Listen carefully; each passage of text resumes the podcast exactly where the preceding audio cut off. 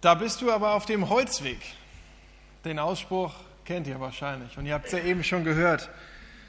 Man ist da irgendwie nicht auf dem richtigen Weg, sei es in Wirklichkeit oder aber auch nur gedanklich. Ist man irgendwie in einer Sackgasse, eben auf einem Holzweg. Und es versteckt sich auch so ein bisschen der Aufruf darin, doch wieder auf den richtigen Weg zurückzukommen. Hey, du bist auf dem Holzweg.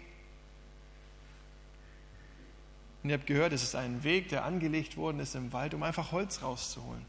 Er verbindet keine zwei Orte oder keine zwei Wege miteinander, sondern es ist eine Sackgasse. Ein Holzweg eben.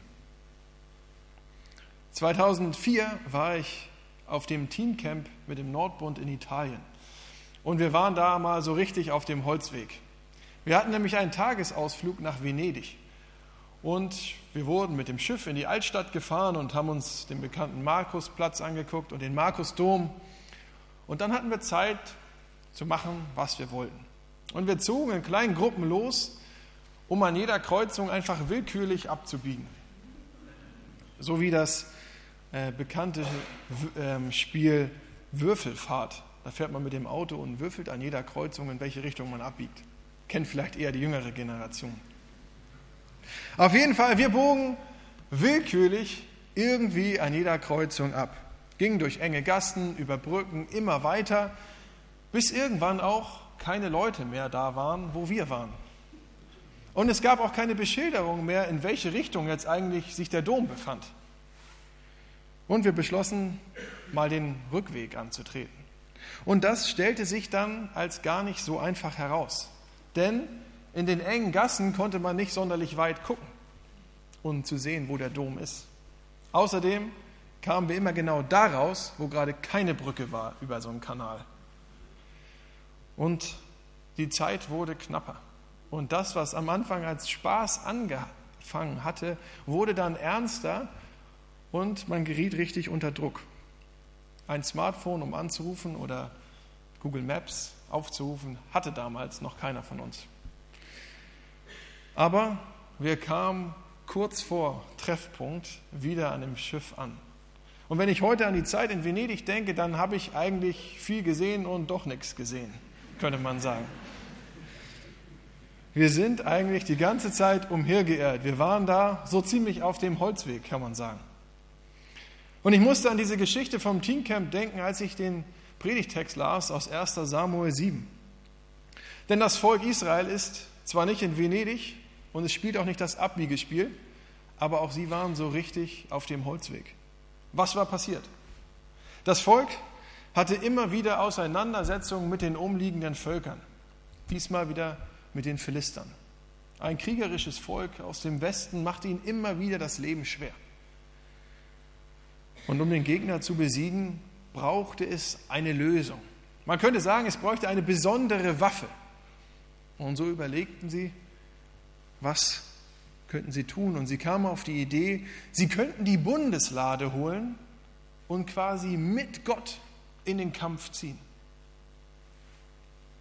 Die Bundeslade war das Heiligtum des Volkes. Sie war das Zeichen des Bundes, den sie mit Gott geschlossen hatten, und Sie galt auch als Symbol der Gegenwart Gottes. Und dann heißt es in 1 Samuel 4, Und als das Volk Israel ins Lager zurückkam, fragten die Anführer, warum hat der Herr zugelassen, dass die Philister uns besiegen? Und dann eben beschlossen sie, wir wollen die Bundeslade des Herrn aus Silo holen, damit er in, unserer Mitte, in unsere Mitte kommt und uns vor unseren Feinden rettet. So würde man gewinnen. Mit Gott an unserer Seite können wir nur den Sieg bringen. Sieg oder Niederlage, das hing doch schließlich von der Gegenwart Gottes ab. Und es kam zum Kampf. Israel verlor. 30.000 israelitische Kämpfer starben. Die Bundeslade wurde erobert von den Philistern und ins Land der Philister weggeführt. Da macht sich doch Ernüchterung breit, oder nicht? Vielleicht hat es auch den einen oder anderen der Israeliten enttäuscht. Vielleicht den einen oder anderen entmutigt. Oder vielleicht auch jemanden bestätigt. Ja, dieser Gott, der hat uns damals halt aus Ägypten geführt, aber heute hat der halt keine Macht mehr. Vielleicht hast du ähnliche Erfahrungen mit Gott gemacht, beziehungsweise nicht gemacht und bist enttäuscht oder entmutigt. Aber was war denn hier eigentlich falsch gelaufen? Israel behandelte die Bundeslade wie einen Glücksbringer, der ihnen den Sieg über die Philister sichern sollte. Und sie handelten eigentlich wie alle anderen Völker um sie herum auch. Sie glaubten an Gott, wie die anderen Völker an ihre Götter glaubten. War ein Gott zu sehen, dann war er da. Opferte man ihm und gab man ihm die Ehre, so war Gott zufrieden. War er nicht da oder nicht zu sehen, war er eben auch nicht da. Der Gott Israels wurde den Göttern der anderen Völker gleichgemacht und Gott wurde instrumentalisiert. Wenn ich zum Gottesdienst gehe und einmal am Tag bete, so ist Gott mir wohlgesonnen. Bete ich um Schutz auf einer Reise, so wird er mich beschützen. Wenn ich in einer Gemeinde mitarbeite, dann wird Gott auch mich unterstützen. Bete ich vor dem Essen, so freut sich Gott. Oder warum betet ihr? Ohne dass das Volk es merkt und ohne dass wir es, glaube ich, manchmal merken, machen wir Gott zu so einem Automatengott. Wir werfen oben unser Gebet rein, um unten das gewünschte Ergebnis rauszuholen. Ich werfe oben mein Gebet rein, investiere meine Zeit in das Holen der Bundeslade und hole unten den Sieg über die Philister raus. Oder ich werfe oben meine Mitarbeit in der Gemeinde hinein, mein Gottesdienstbesuch und unten kommt eben mein Wunsch heraus. Und den Rest des Tages, beziehungsweise den Rest meines Lebens, da stehe ich halt nicht am Automaten, weil da komme ich nur hin, wenn ich halt gerade was brauche, wenn ich was nötig habe. Mit diesem Glauben war das Volk Israel so ziemlich auf dem Holzweg. Und mit diesem Glauben sind auch wir auf dem Holzweg. Es ist eine Sackgasse. Und wenn du an so einen Gott glaubst, muss ich sagen, diesen Gott, diesen Automatengott, den gibt es nicht. Denn Gott war immer und ist ein persönlicher Gott. Ein Gott, der auf Beziehung zu den Menschen aus war. Ein Gott, der von ganzem Herzen geliebt werden wollte und möchte. Und Gott erinnert auch sein Volk immer wieder an die Taten, die er getan hatte, um sie, ihnen zu helfen, um sie zu unterstützen, um auch seine Liebe auszudrücken, wie er ihnen geholfen hatte. Zum Beispiel der Bund am Sinai, die Versorgung in der Wüste mit, mit Essen oder seine Wegweisung in einer Wolken- und in einer Feuersäule, damit sie wissen, wohin sie ziehen müssen. Er beschreibt sich mehrfach mit den Worten, die auch seine Taten zeigen. Zum Beispiel, ich bin der Herr, dein Gott, der dich aus Ägyptenland, aus der Knechtschaft geführt hat. Du sollst keine anderen Götter haben neben mir. Das erste der bekannten zehn Gebote. In unserem Text hatte das Volk eigentlich nicht nur die Beziehung zu Gott verlassen, sondern sich gleichzeitig auch noch anderen Göttern zugewandt. Fremden Göttern, Bale und Astaten. Sie beteten die Götter der Heiden an und sie opferten auch ihnen Dinge zur Ehre. Damit es gut regnete, damit es eine gute Ernte gab. Es war wie ein Automatengott. Die Schwester und Frau von Baal wurde Astarte genannt und war eine Liebes- und Kriegsgöttin. Sie versprach Fruchtbarkeit. Und es waren geweihte Prostituierte. Es war ein Kult, der immer auch mit sexuellen Ausschweifungen zu tun hatte. Und das Volk Israel diente diesen Göttern. Vielleicht auch, weil es Spaß machte. Es stellt sich eigentlich die Frage, wem oder was folgen wir? Beziehungsweise was ist das Zentrum deines Lebens? Luther schreibt in seinem großen Katechismus zum ersten Gebot, worauf du nun dein Herz hängst und verlässt, das ist dein Gott.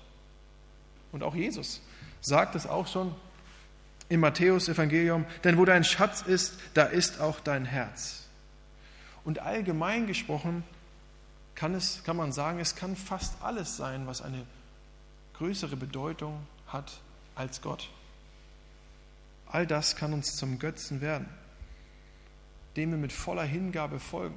Es kann zum Beispiel das Wissen sein, das Streben nach Wissen und mehr zu erfahren. Es kann der Sport sein, der zu einer Religion wird, das Sporttreiben sowie das Sympathisieren mit einer Mannschaft. Es können Menschen sein, zum Beispiel der Ehepartner. Es kann aber auch die Arbeit sein, die mehr Bedeutung hat als alles andere. Oder es kann auch Geld sein. Und die Bibel sagt immer wieder, was für einen großen Einfluss und Macht eigentlich Geld auf Menschen haben kann. Und das habe ich selbst gemerkt, wie schnell Geld Einfluss nehmen kann.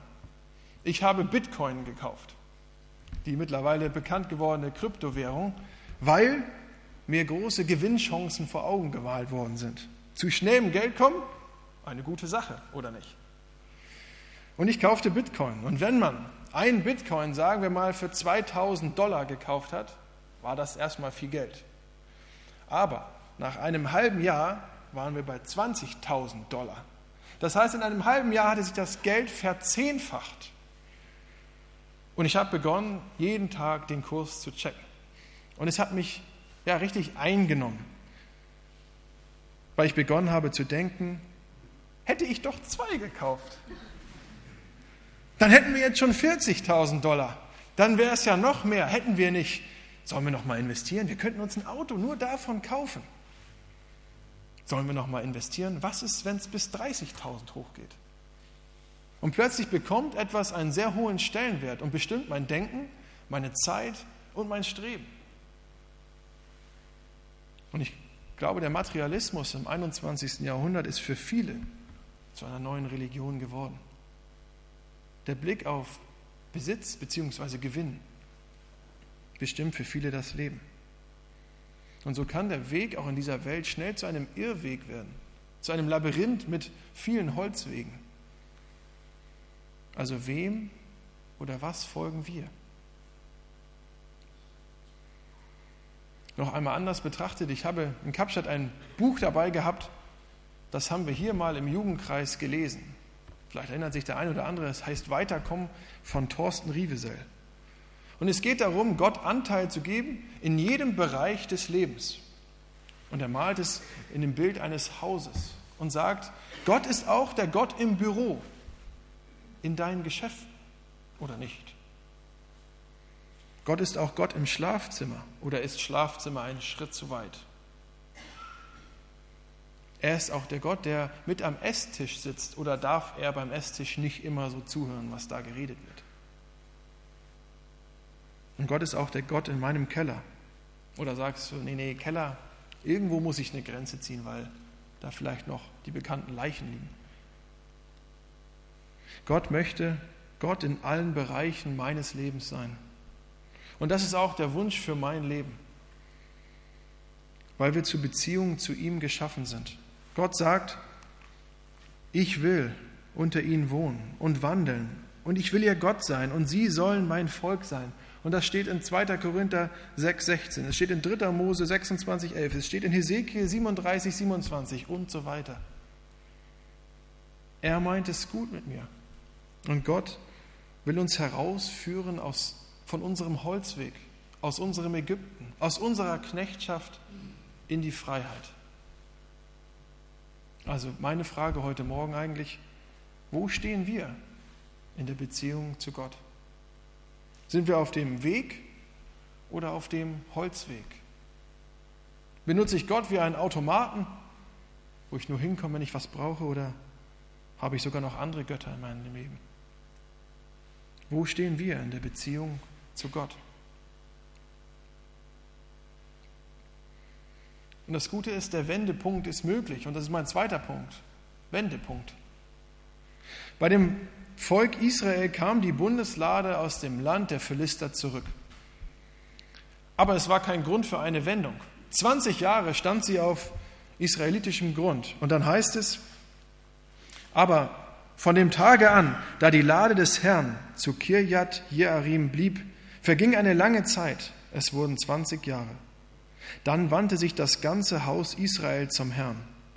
Samuel aber sprach zum ganzen Haus Israel, wenn ihr euch von ganzem Herzen zu dem Herrn bekehren wollt, so tut von euch die fremden Götter und die Astaten und richtet euer Herz zu dem Herrn und dient ihm allein. So wird er euch erretten aus der Hand der Philister. Also die Bundeslade kommt zurück, ein gutes Zeichen, aber nicht das Entscheidende. Das Entscheidende eigentlich in diesem Textauszug ist das Wort Herz. Im Herzen spielt sich im Alten Testament das Leben ab. Das Herz umfasst eigentlich sämtliche Dimensionen der menschlichen Existenz, könnte man sagen. Zum Beispiel, das Herz kann Dinge erkennen. Das Herz kann sich erinnern. Das Herz hat die Fähigkeit, eine Sache zu beurteilen. Das Herz des Weisen befähigt zur rechten Rede. Das Herz ist der Sitz des Willens und des Plans. Das sagt die Bibel. Man kann sagen, der Mensch ist eigentlich gesteuert vom Herzen. Und nun wendet sich dieses Herz wieder dem Herrn zu. Und ich möchte uns Mut machen, mal zu überlegen und vielleicht, wenn es an einer ein oder anderen Stelle hakt, zu wenden und nicht erst 20 Jahre damit zu warten, wie es das Volk Israel tat. Auf dem Holzweg braucht es einen Wendepunkt. Aber was braucht es zum Wenden? Denn ein Punkt, an dem man merkt, dass man auf dem Holzweg ist, reicht eigentlich alleine noch nicht. Auch Gott zu sagen, Gott hilf, ist noch nicht ausreichend, so sagt es unser Text, sondern zu der innerlichen Erkenntnis müssen dann auch die Taten folgen.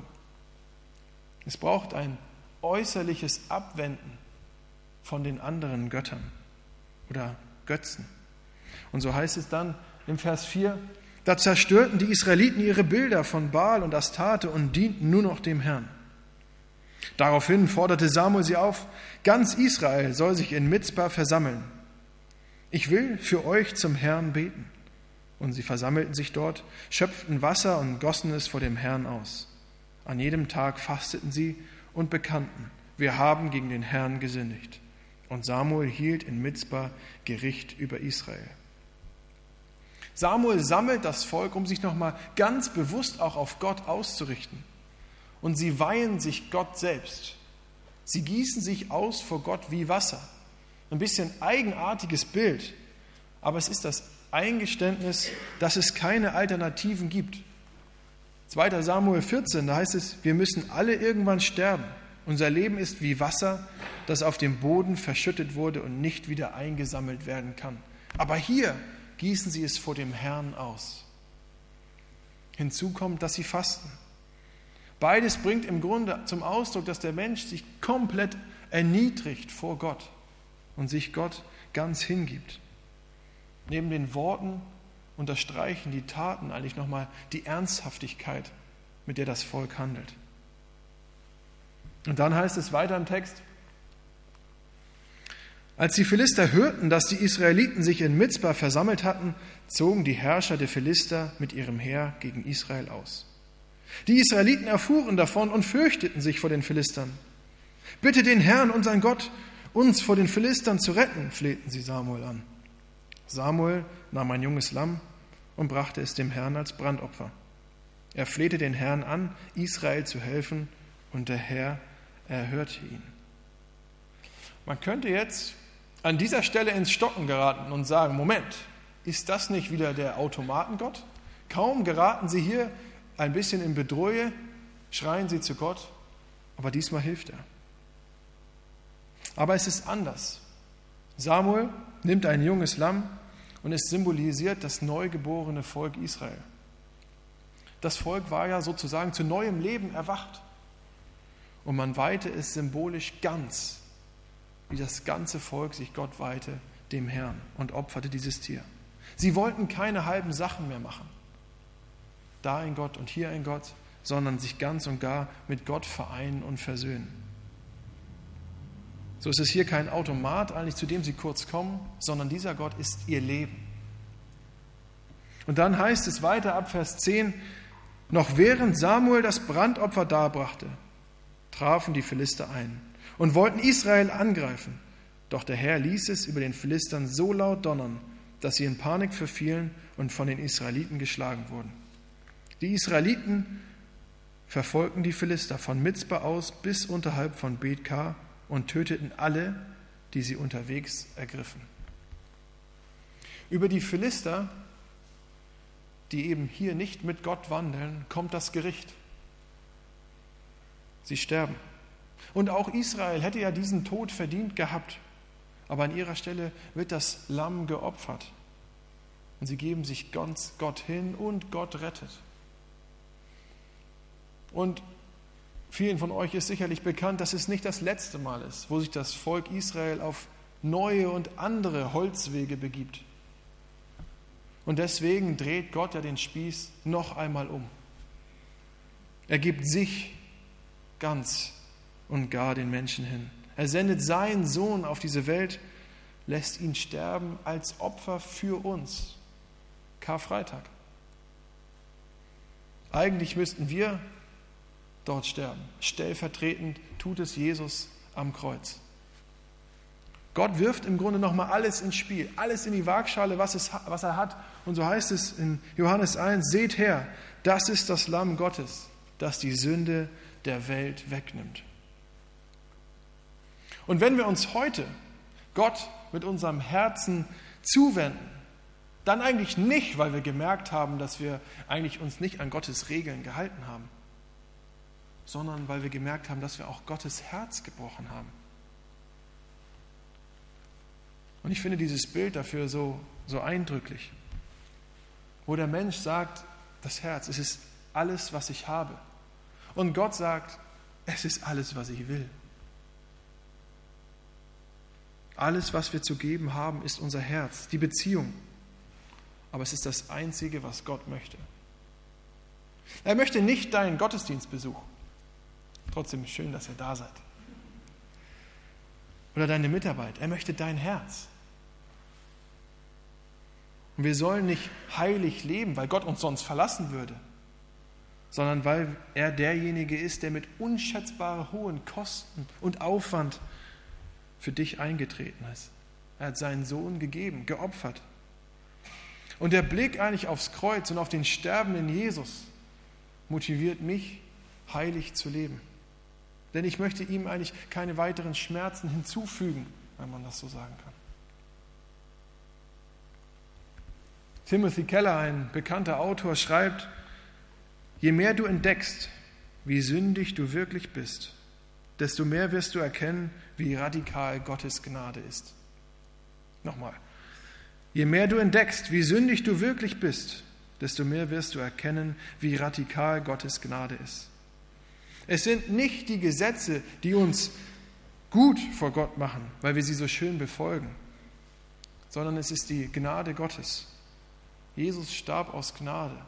Und aus Dank für diese Gnade will ich mich an das halten, was Gott sagt, was er für gut und richtig hält. Denn wenn ich die Liebe Gottes erkenne, dann will ich auch ihn zurücklieben. Es ist im Grunde wie bei einem Liebespaar, was sich liebt, logischerweise. Man ist interessiert an dem anderen und man möchte das tun, was dem anderen gefällt. Nicht um selber gut dazustehen, sondern aus Liebe zu dem anderen und für den anderen. Und bei einem Liebespaar macht man dann ja besondere Ereignisse mit einem Symbol fest, mit einer Verlobung, mit einer Hochzeit, mit einem Ring. Und das ist mein dritter, letzter kurzer Punkt. Wegmarkierung. Denn in der Folge der Geschichte des Volkes errichtet Samuel ein Zeichen zur Erinnerung. Da heißt es ab Vers 12, da nahm Samuel einen Stein und stellte ihn zwischen Mitzbah und Schen.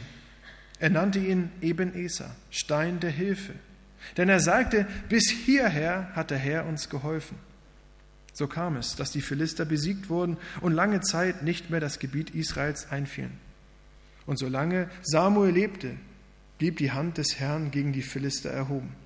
Die israelitischen Städte von Ekron bis Gad, die die Philister ihnen weggenommen hatten, wurden von Israel samt den dazugehörigen Gebieten zurückerobert. Und auch zwischen den Israeliten und den Ammonitern herrschte in dieser Zeit Frieden. Samuel blieb Richter in Israel, solange er lebte. Jedes Jahr reiste er umher und saß in Bethel, Gilgal und Mitzbah zu Gericht. An all diesen Orten sprach er Recht für das Volk Israel. Danach kehrte er in sein Haus in Rama zurück und ließ sich auch dort Rechtsstreitigkeiten vortragen, und Samuel errichtete den Herrn in Rama einen Altar. Das Ergebnis des Weges mit Gott ist Frieden. Der entscheidende Schritt auf diesem Weg ist das Herz, was sich an Gott bzw. wieder an Jesus orientiert.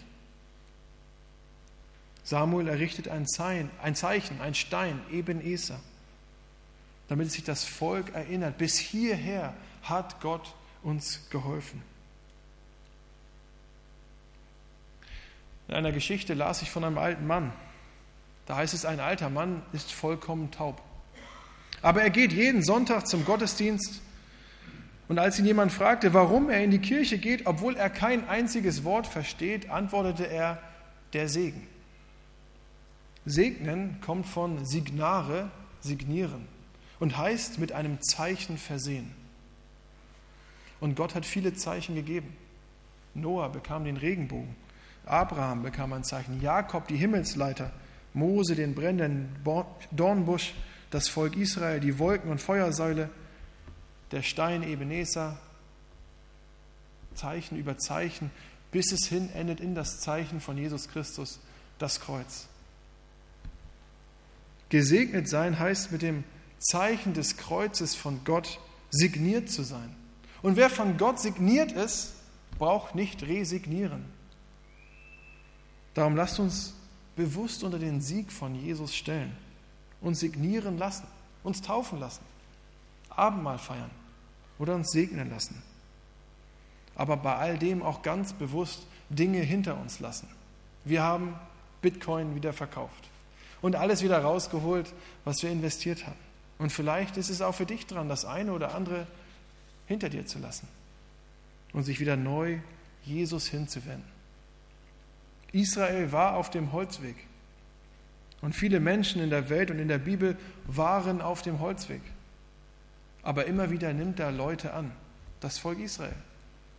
König David, den verlorenen Sohn, Petrus und auch dich. Und das Zeichen der Annahme ist das Kreuz im Herzen. Amen. Ich möchte beten. Herr Jesus, und dir Danke sagen für dein Wort, was heute genauso eine Gültigkeit hat wie vor tausenden von Jahren. Und du bist heute auch genauso mächtig und lebendig wie vor tausenden von Jahren. Und dafür danke ich dir, dass wir mit dir, mit deiner Gegenwart, mit deinem Handeln und Wirken auch heute rechnen dürfen. Vater, ich danke dir dafür und ich möchte dich bitten darum, dass du das tust, dass du uns die Augen öffnest, wo wir auf dem Holzweg sind.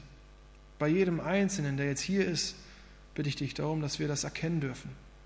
Und dann auch den Mut haben, Dinge loszulassen, um uns wieder neu ja, dir zuzuwenden. Herr, und ich danke dir für deine großartige Gnade, dass du uns annimmst, egal wo wir stehen. Und dafür danke ich dir. Amen.